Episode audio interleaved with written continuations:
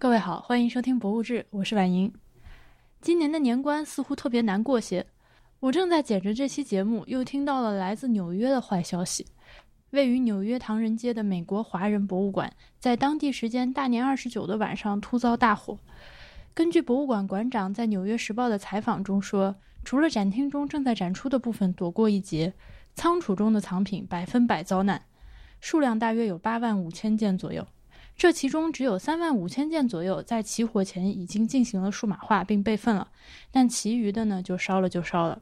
这里面有从十九世纪开始远渡重洋的中国移民历代奋斗的见证物，包括他们努力对抗排华法案之类的体制性歧视的证据，也有他们在纽约延续中国传统生活方式的记录。纽约当地的华人已经开始了志愿者的集结，准备在火势彻底控制之后帮忙抢救。整理可能幸免于难的藏品，我们在家里隔离着，也只能网络一线牵，送上一点安慰和忧思了。博物馆一定会重建起来的。我年前去了一周的深圳和香港，会陆续做几期节目出来。今天这第一期是我和来自无业游民播客的振宇、阿斌一起录的，中间还有吕太阳小小出场。我们一起在香港散步、聊天、吃饭、看展览，陆续有些录音，都是非常放松的闲聊。算是他们这几个大半个香港人带着我这个头回去香港的游客的见闻录。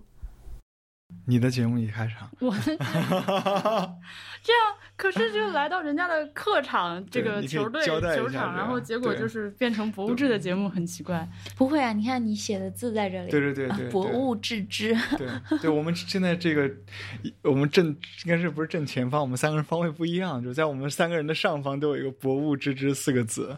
对，然后是婉莹送给我们的这个春晖。对，然后下面还有，就真的有雾，就是脸上有光。阿斌阿斌这个带来的桃花，这个这这么录音也是发挥。无业游民的精神，嗯，呃，因为我记得台南新娘那期不就是说，把身边的朋友 能抓到的全部都抓过来录节目，为了跟节目，只要有个朋友来就要录音。因为这两天我们见就三天，每一天都见面吃饭，每一天我都会听到振宇跟那个婉莹说今天录不录节目，然后婉莹会说录啊录啊录啊，然后今天就真的录了。不是，你知道我我先形容一下我们这个这次第一次见面的场景，从电梯婉莹从电梯间刚出来的时候，手上已经拿着这个她的这个录音笔，已经开启的状态。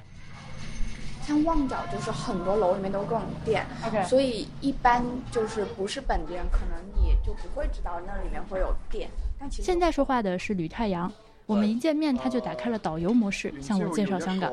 吕太阳是我认识的第二个在搞蒙台梭利的人。三个人在街上花了半个小时走来走去找地方吃饭，最后来到一个叫做川上龙的川菜馆子。呢个黑白菜，好，首先黑白菜，辣都系中辣，OK 啦。好。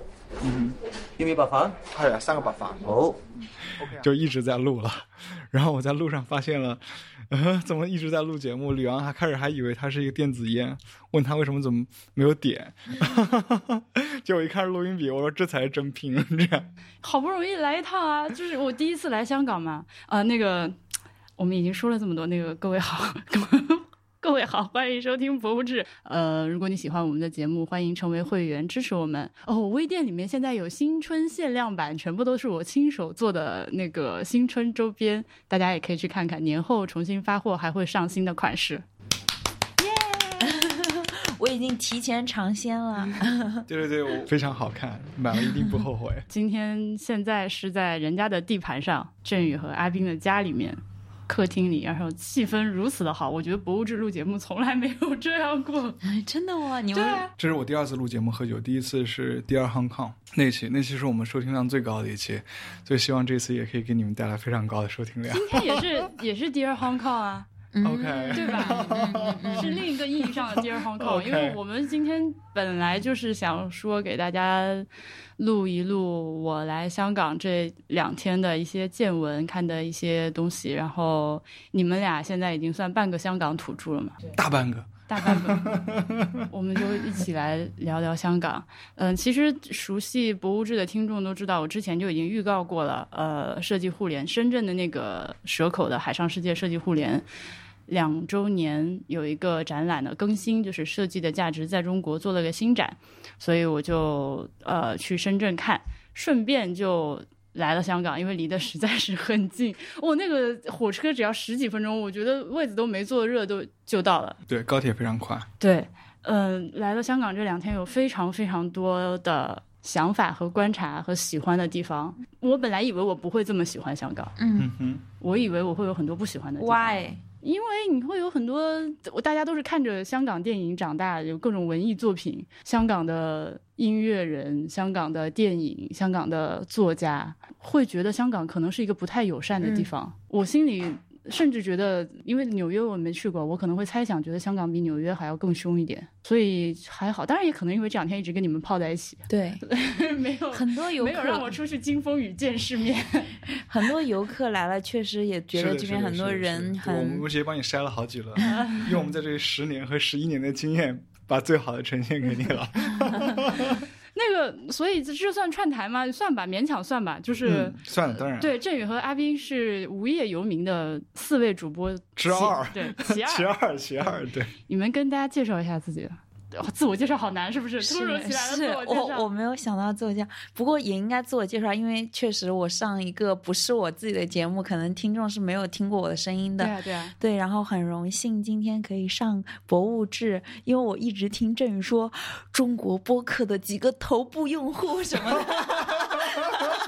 然后要小爱说过，小爱说我超级讨厌“头部”这个词，那应该用什么？我们问一问，这应该正确用词，我我用下次我也不知。道。然后我叫阿斌，我来香港已经十一年，第十一年了。我现在是其实同时在做三件事情，嗯、也是我理想中希望自己一直能保持的一个目现阶段保持的一个状态，就是可以通过写稿啊，有时候有一些写作。然后呢，第二个部分就是做播客，我们的无业游民的播客。然后第三部分其实我已经在打工了，就是我之前是在咖啡店里做兼职，但是呢，哇，我已经，我难道要在博物志里面公布这个消息，还早过我自己的节目啊？就是我，看谁出的早，我二月份看谁剪得快。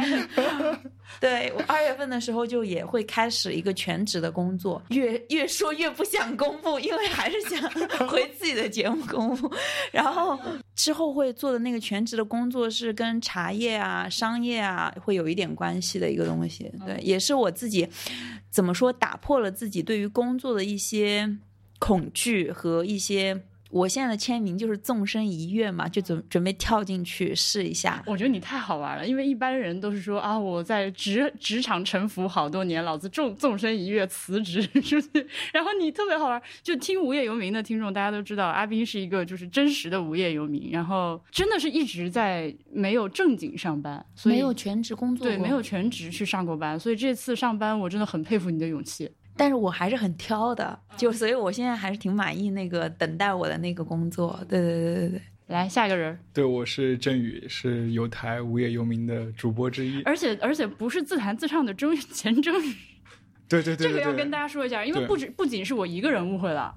嗯，哦，是吗？对我发现也有其他听众，就是刚、哦就是点开无业游民听一下，就会以为是钱征宇的另又开了一个 side project，OK 啊，我、好惨啊，就没有存在感，为什么？为什么？为什么 因为你来晚了，已经 就中文播客界已经有一个叫征宇的？OK，人。我先对钱真宇老师表示一下敬意。我在很早之前，在做播客之前就知道钱真宇老师，因为我也很爱字体，对，所以我当时读这人名字也觉得为什么跟我名字这么像，但是呢，我觉得他的名字比我名字有文化很多。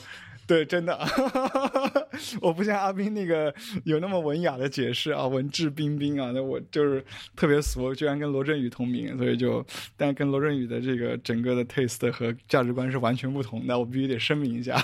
对，所以就是我是就是工作了很多年了，对，然后这也是阿斌很多年不能工作的理由，呃，不是不能工作，很没有工作的理由，嗯。啊，对，所以呃，所以就是当时开始这个播客也是因为在一八年的时候，那时候我是纵身一跃辞职了，三十岁的时候就是啥也不管了，老子不干了，对，然后就是一下子就不干了，将近八个月的时间，但在香港生活太辛苦了，两个人就都没有收入，非常的痛苦，所以就找了一份工作，然后还是还是自己也算自己喜欢的，然后还是有一定自由度的，所以就也都一直在做这样对。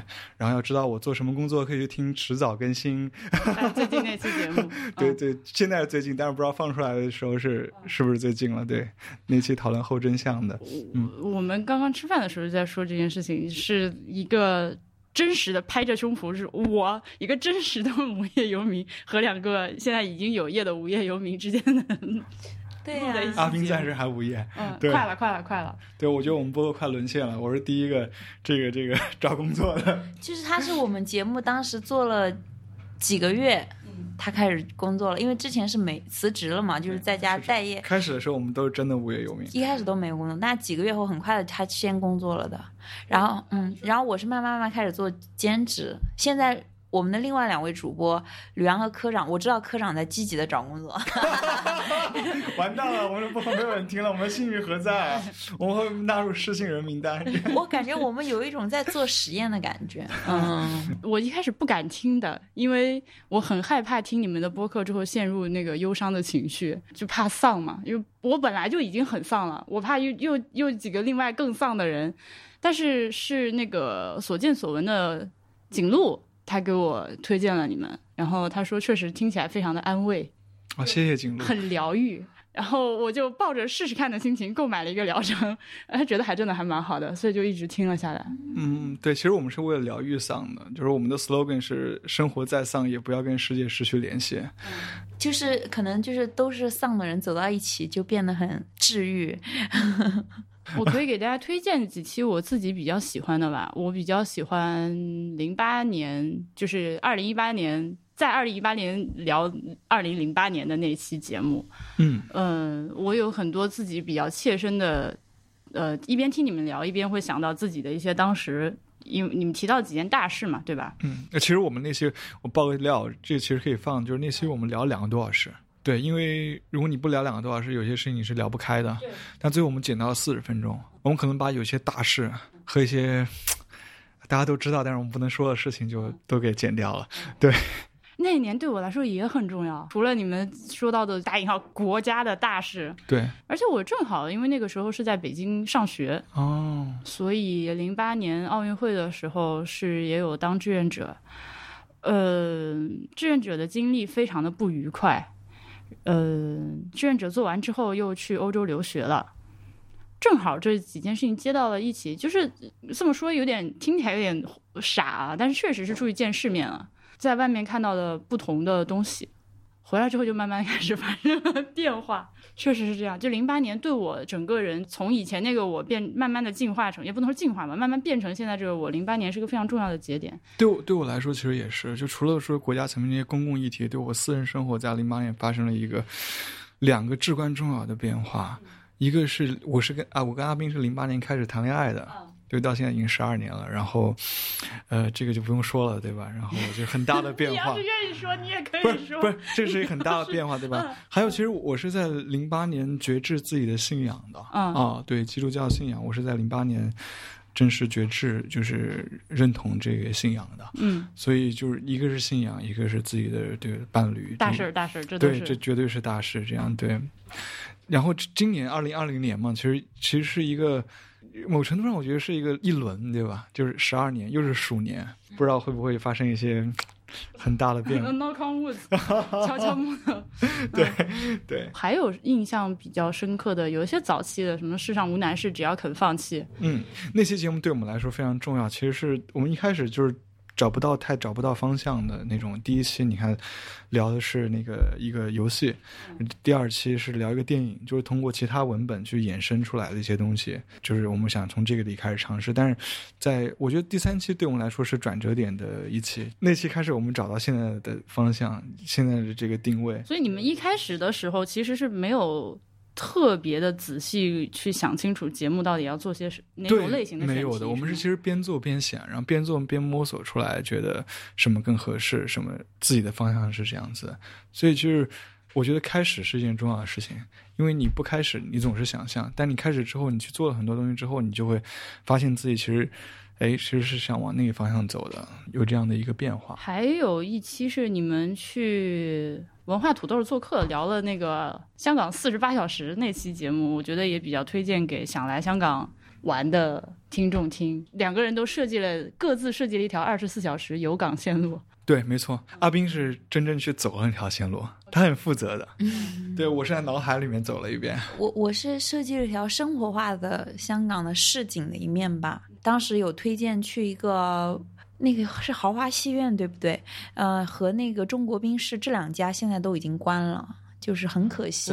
二零一九嗯、是的，就我推荐完了之后，它过了大概没有多久，对，很可惜。是香港呃就是仅存的一间那种千人大戏院，独栋独栋的那种，嗯对对。不过现在也没有了，嗯，哦，就所以我就看不到了。你看不到，对，所以还可以去听节目。然后振宇是，对，因为对我来讲，我我我我觉得香港其实它很大的一个特点，或者说它特别有魅力的一个地方，是它这个城市的层次感。呃，它不是很平的，它它是有高低错落有致的一个东西。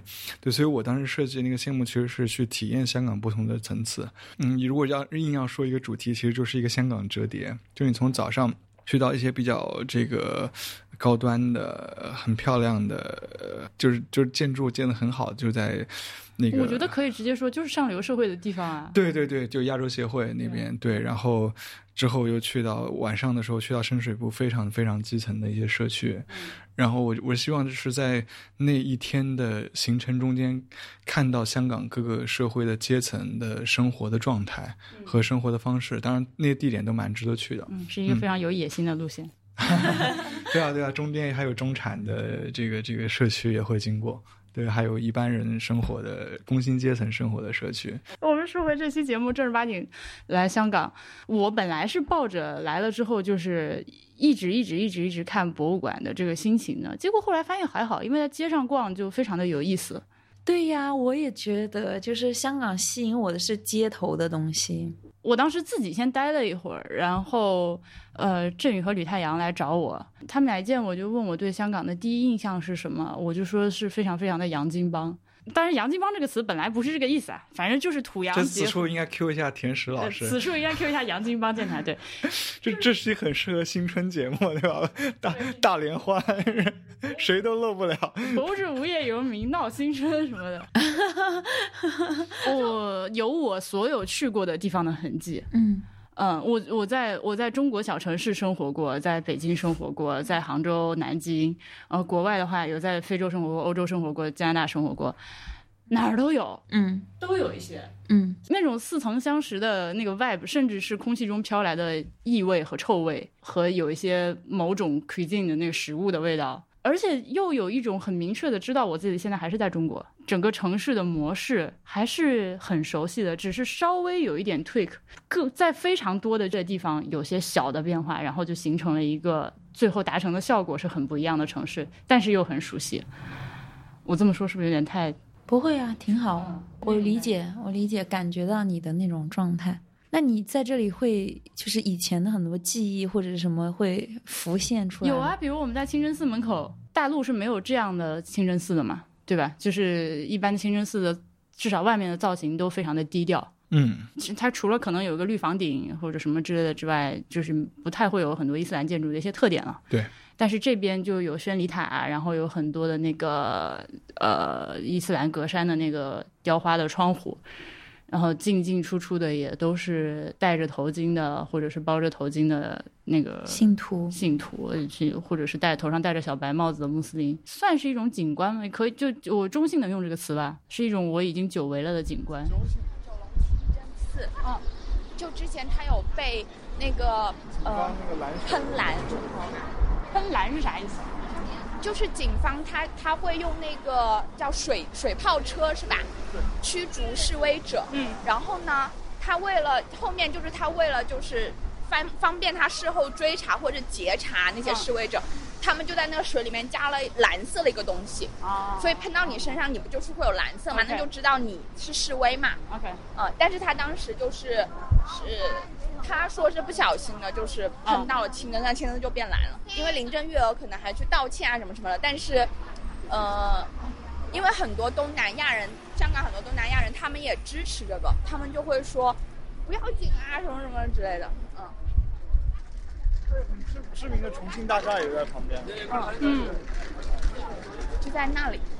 我们现在是在弥敦道一百零五号的清真寺门。这个弥敦道可以一直走到旺角那边，嗯，就是很长一个主要的交通干道。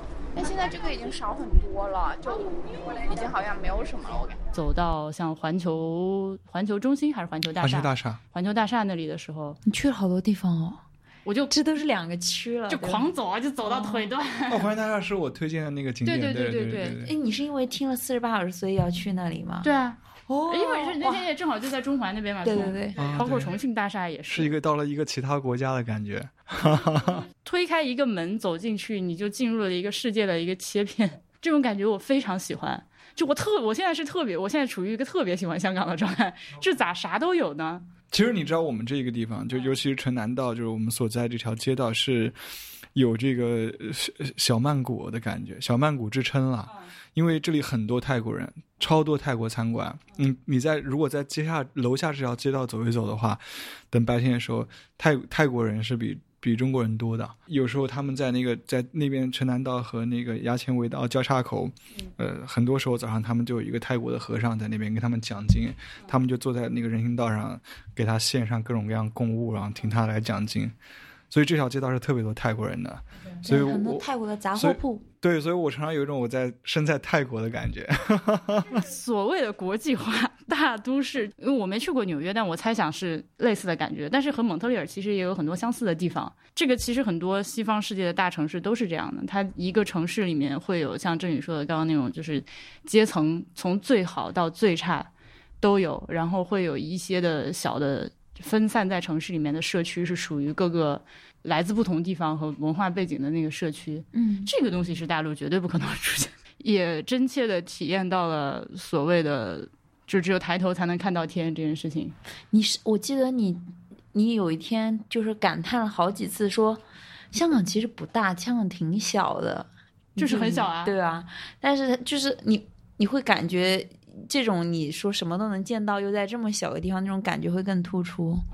对，还有一些就是之前反送中的一些遗迹嘛，就有一些甚至我觉得已经可以算是历史遗迹的东西了。我们那天一起呃在那个弥敦道上走的时候，看到路边有很多的路面是用水泥新铺过的。当时摊着雨太阳就问我猜猜看这是干嘛的，我当时以为只是说地上是不是喷了标语啊什么的，然后简单的先刷一下。这些砖都被打起来当做建堡垒的那个武器或者砸的武器。OK，全都是被被。那里的是一个这个离尖沙咀警署很近，其实是一个冲突非常激烈的地区，所以地上的很多那些砖都会被撬起来驻扎一些堡垒，或者是被扔这样。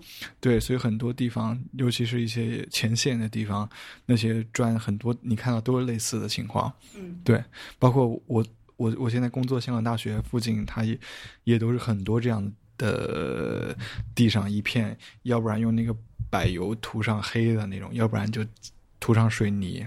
对，很很很多很临时的一种修补的，对反正非常先先临时补起来。非常临时。对，但我想纠正你刚刚说一点，就是你觉得香港很小，但事实上香港很大。但我完全理解为什么你有这样的感觉。对，就是我知道，我们如果请听众们打开那个地图，跟我们一起看，就是 因为香港的北边是有很多的。也不是无人区，就是人口密度非常小的一些山区啊，然后海湾啊之类这些的。对，其实香港是有一本书叫《四分之三的香港》，他他那本书描述很精确，就是其实香港百分之七十五的土地都是郊野公园啊，就 country park，其实就是山啊，或者山旁边有些海海滩啊，就是很郊野的地方，没有办法建楼的。所以你看到的市区其实是香港非常小的一部分。香港将近八百万的人口都聚集在这个百分之二十五的这个你看到地图上的香港的这个地方，所以香港的人口密度是极其高的。但是呢，你如果搭乘任何一个就是小巴啊这样的交通工具，可能在半个小时之内，你就可以从非常繁华的市区到一个完全郊野的地方。你从中环坐一个船，二十五分钟就可以坐到南丫岛，就在香港的离岛上面，那就是一种完全不一样的景观。对，就如果有时间，其实就可以看到这种层次感。南丫岛是南洋风光还是？不是，就是一个岛岛一个岛，但是就有点。南丫岛是周润发的出身。对对，就是不是不是出身，就是他是真的真的真的真的，他是在那里。南丫岛人民以周润发为荣，是的，是的，是的，是的。对，现在那边很多外国人住在那边，是一个非常西方的社区。现在，对，就是很很多那些海外派。Expert 是吧？expert，对对对，就就就外聘专家。OK，所以给你一个接地气的中文翻译。对，然后就是会会住在那边，所以那是一个很白的社区。现在 OK，哎，这个这个事情我发现也是，就是呃，地铁广告和城市里面的招贴广告会有很多香港本土明星代言的，而且只在香港地区才能见到的广告。嗯。哦，原来就只有这种渣渣辉去代完他代言贪玩蓝月是只有毒害内地网瘾少年这个，就这边街上我有看到有一些就是脸在我眼前，但是叫不出名字的香港明星，有些有些染发剂，还有一些就是教你如何鉴别假币，就是这种公益宣传都有。就是就是香港本地人还是很认这些明星的吧？本地明星是吧？嗯，本地明星，他们是有着自己的很忠实的一些粉丝。呃，这个具体体现在，比如说像，哦，我觉得平面设计是一个非常大的、印象深刻的不同的点，两边的审美很不一样，审美非常不一样，对，非常不一样。而且你留意香港有一个非常香港的字体，我不知道你们有留意到，这个人 哦，那是我非常喜欢那个字体，所以我要提一下，此处 Q 一下自弹自唱的钱振宇老师，对，就是如果你去我们楼下有旁边有一家呃潮州菜馆叫创发。那里是一家非常有名的潮州菜馆，就有一本书叫《这个鱼翅与花椒》，啊，对吧？他怎么了？说太多了是吗？没有没有，我觉得你，我觉得你好可爱。对，就就，这剪掉，剪掉，剪掉。这段我绝对不会剪，我剪了，剪掉。就是说。对他，他那个就是福霞嘛，他他后来就吃了很多餐馆之后，他很偶然的去到那个餐馆之后，他去吃了那个潮州菜，觉得他是我不记得了。总而言之，就觉得那是一家非常好吃的、很美味的一个潮州菜馆，就味道很很棒。对他的那个字体其实就是用北魏真书写的哦，所以我刚刚讲的一个非常香港的这个字体就是叫北魏真书，招牌字体，招牌上常常出现的。是，然后呢，呃。有另外一个播客叫《艺术有毒》，他们有一期专门就来谈这个香港北魏真书的。前年前年他们出有出一本书，就谈香港的北魏真书，包括你看到现在，呃，这个就书写那个光复时代，很多时候都是用那个字体写的。那个字体的棱角非常分明，但又感觉很正，很有古的感觉。实物这件事情，我觉得还好。而且很贵，是挺贵的。我们今天晚上吃出去吃川菜，一个辣子鸡是一百三十五港币。我 I was like what？正常价格。但你当时表还没有表现出来。但如果你要去吃那些好的，其实人均是四百多的，四四四百到八百。太夸张了，太夸张了。不过我我觉得随着我在这里住的越久，我开始口味变了。我现在很喜欢吃广东菜，然后又会发现，就像你讲，这里很多元，有不同的食物嘛。就像那天我们不是跟那个 July，我们跟他一起吃，他带我吃那个带我们吃那个油炸面嘛。我没有想过香港会有这样的食物，就对我来讲，这个食物挺北方的，你知道吗？就我会觉得这个是有点农村。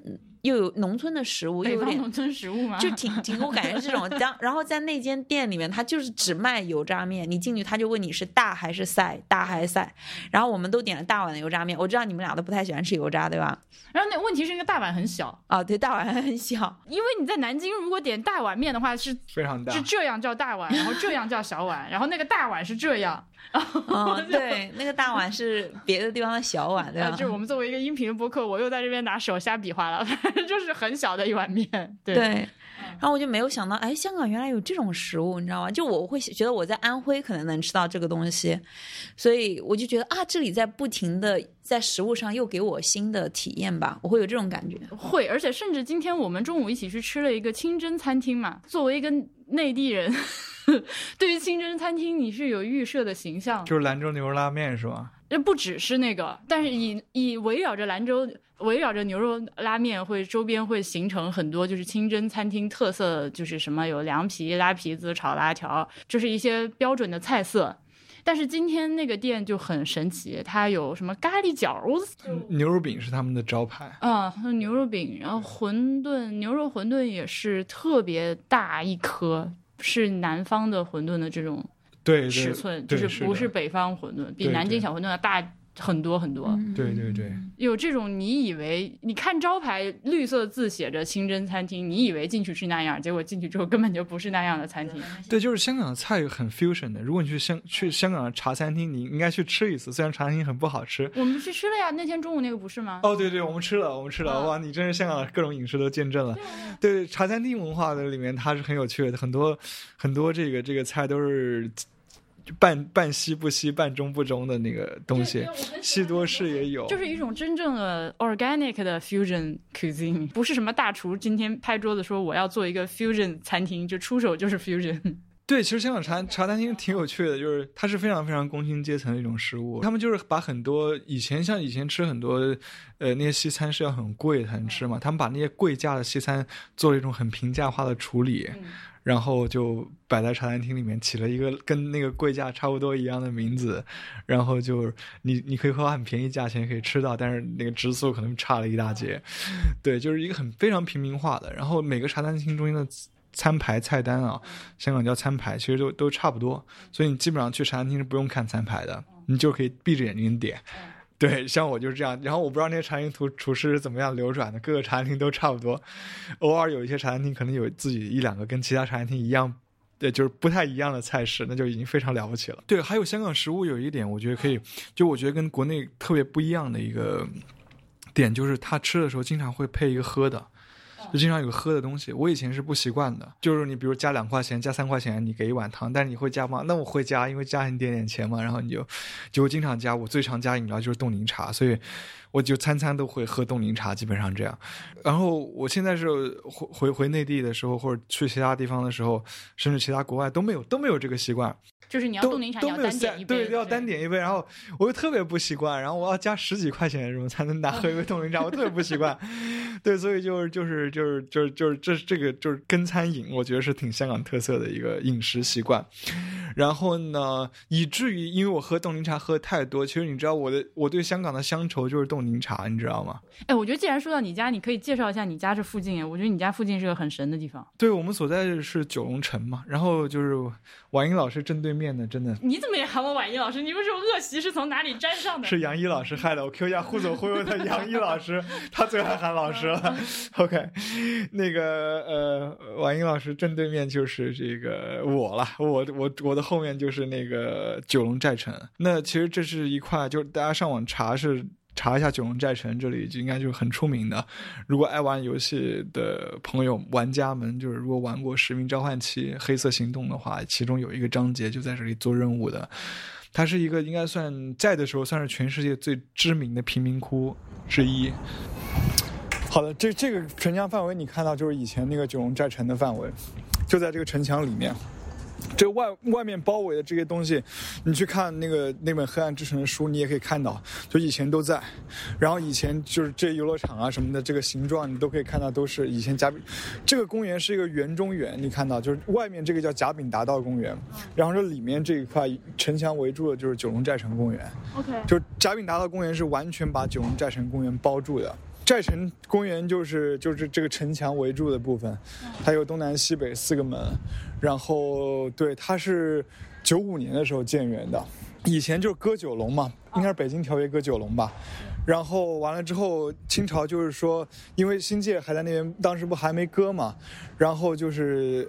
在这里，它有一个驻扎的兵营，对对，就驻扎兵营。但后来新界也割了，但这块地就是没说清楚，所以那个其实清军一直在这有驻驻军，所以但事实上国内后来政权更迭嘛，然后一直都管不到，所以这里后来就变成一个三不管地带，然后到了一个差不多五六十年，就应该应该六十年五六十年代大逃港的时候，很多人他其实就会跑到这里来，呃，就三不赶地来聚集。聚集之后，你看到那个回头你看那个照片，那本书里面也有，就慢慢慢慢慢就就盖成了这个。你看这到这边你就看到了，像像这样的一个一个样子一个形态。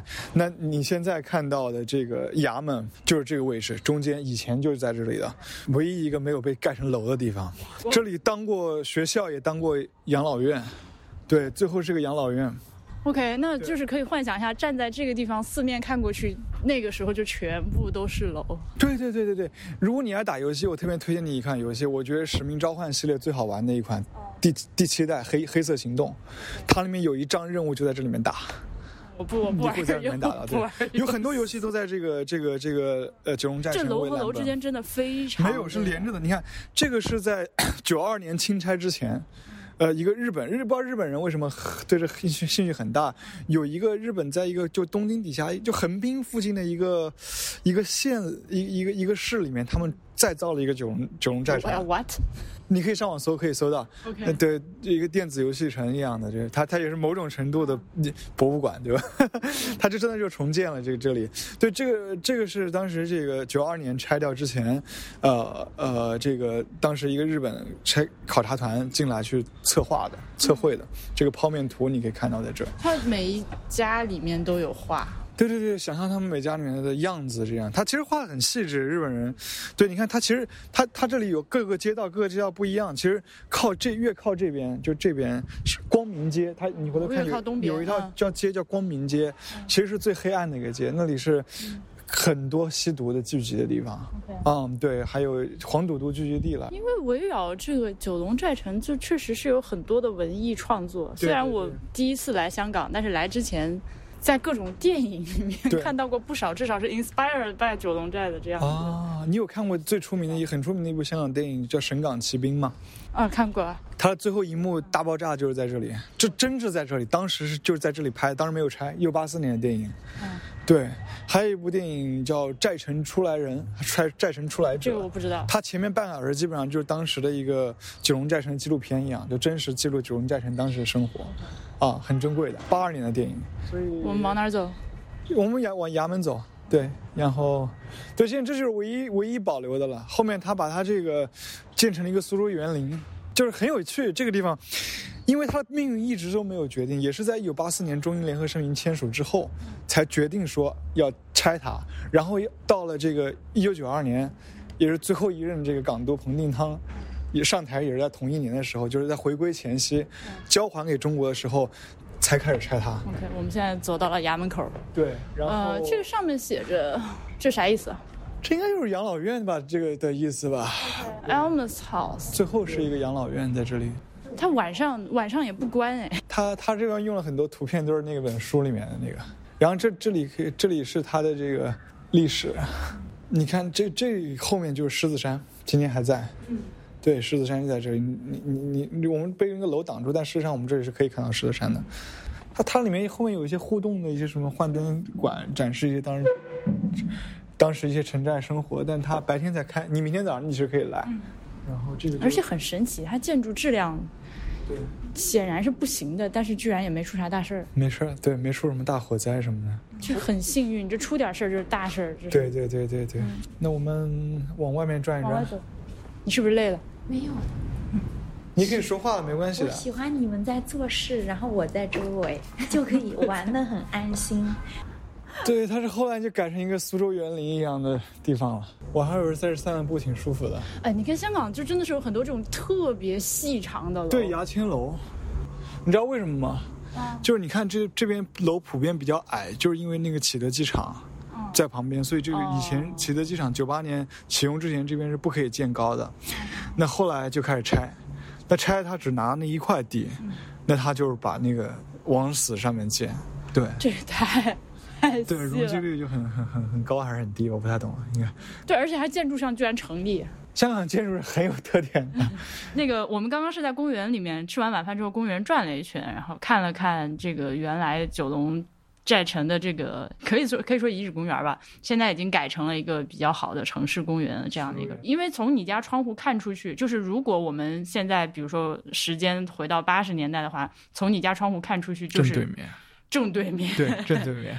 而且是可以俯瞰到，是是往是可以往下看的，对吧？它那个也挺高的，这 平视吧，我想。但是它那下面是一个凹进去的，那个地是凹进去的。你说你这个衙门这里是吗？寨城的地是凹进去的，好哦像是。，OK OK，我们是不是要终于说到看展览这件事情？对，我们已经说一个多小时了，可以可以剪两期。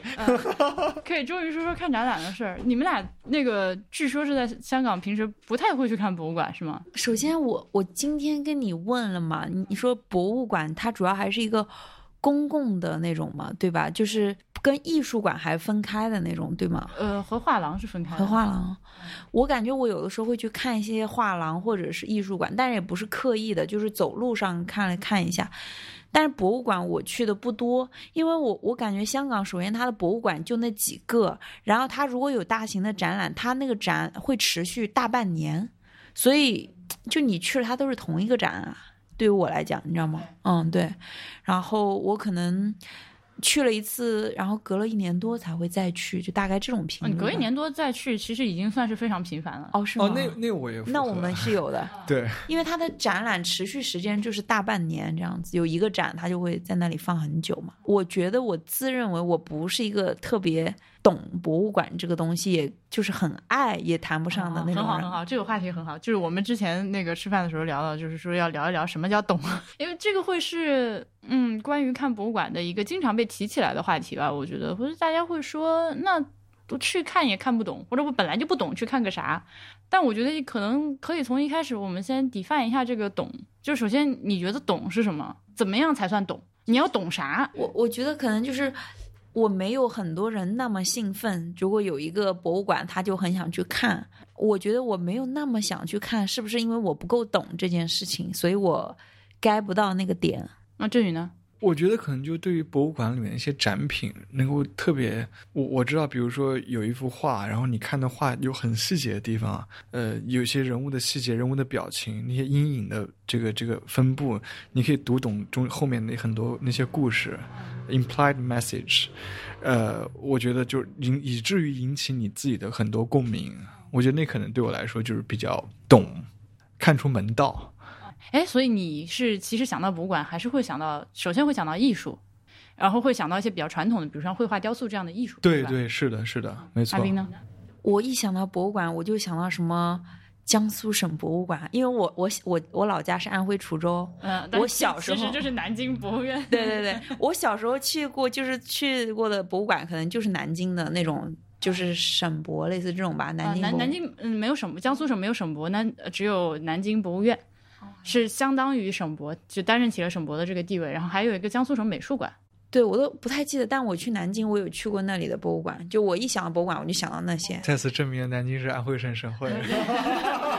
就是这样的，没有错。是，那不知道去哪里玩，你去到一个地方的时候，就 mark 就去一下博物馆，去一下一个古迹，或者再去一下一个什么，就小时候玩东西的一个思路吧。所以想到博物馆就想到那些，然后一般那些地方就是放着当地的考古发掘的出来一些东西啊，然后或者是一些书画作品啊。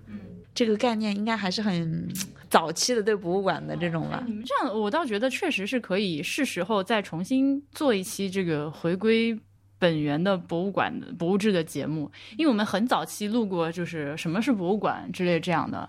但那个时候，我觉得博物志的风格还没有形成，嗯所以现在可以再重新，就是找机会再录一下，就是到底什么是博物馆？因为确实是，确实就包括我自己在学博物馆学之前，想到博物馆也会先想到艺术。嗯哼，那个时候误以为自己是热爱艺术，误以为自己是对艺术有着非常那个高的热情的。后来学了博物馆学之后，发现其实这个和就是博物馆和艺术是两个完全不是没有联系，但是是完全独立的两个门类的。就是还是有很多，比如说我这两天在香港去了天文馆，嗯，去了科学馆，还去了大馆，都是完全不一样的东西。大馆属于历史遗迹类的。然后天文馆是一个专门的科学博物馆，嗯香港科技馆又是一个，而且是面向就儿童向的一个，就比天文馆要更宽泛的一个广泛的科技馆。对，它里面甚至还包括了一些植动植物的方面的东西，所以这些其实都是哎，嗯，就你下次想到博物馆的时候，可以想的更多。对，其实我也去过，包括你如果你去香港历史博物馆，嗯，它里面有很多那些再造以前的历史场景，就是香港的这个这个从从一开始到现在各个地方生活的人，有那种场景让你去看。假人啊，对对对对对，然后但是但是那你说博物馆，我最常想到的还是艺术品啊，或者艺术相关的东西，哎这个可以改改，可以改改。好的好的好的好的，这个可以去下次再想到博物馆的时候，是可以跟自己说，就是多想想别的，就不只是这些。对，因为它博物嘛，就是什么都有，可以说是嘛，就是一个世界的微缩，人类人民文明的哦，精华。这个是因为中文名字带带来的一个想法，我觉得博物学和博物馆学是两个事情。是是是，嗯，博物学就是真的是你要去认识很多自然界的很多东西，嗯所以名字是有点麻烦的。曾经因为博物这个名字，你会觉得它的重点其实是东西，嗯但是现在的博物馆学发展到今天，已经是很大的精力是要放在非物质文化遗产了。对于文化的保育，对于人类集体智慧和就是社会风貌的保育，这些都是在博物馆的范围内。我我是外行啊，我就想问，那这样的一些资源在内地不是很少嘛？就我想象中，这种公共的对公众教育这种博物馆的资源是不是挺少的？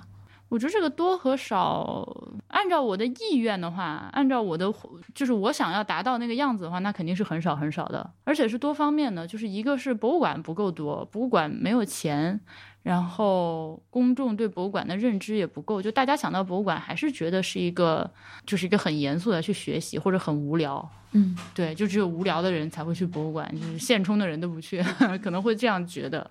像我这两天看那几个博物馆，就是赛马会出钱资助的嘛。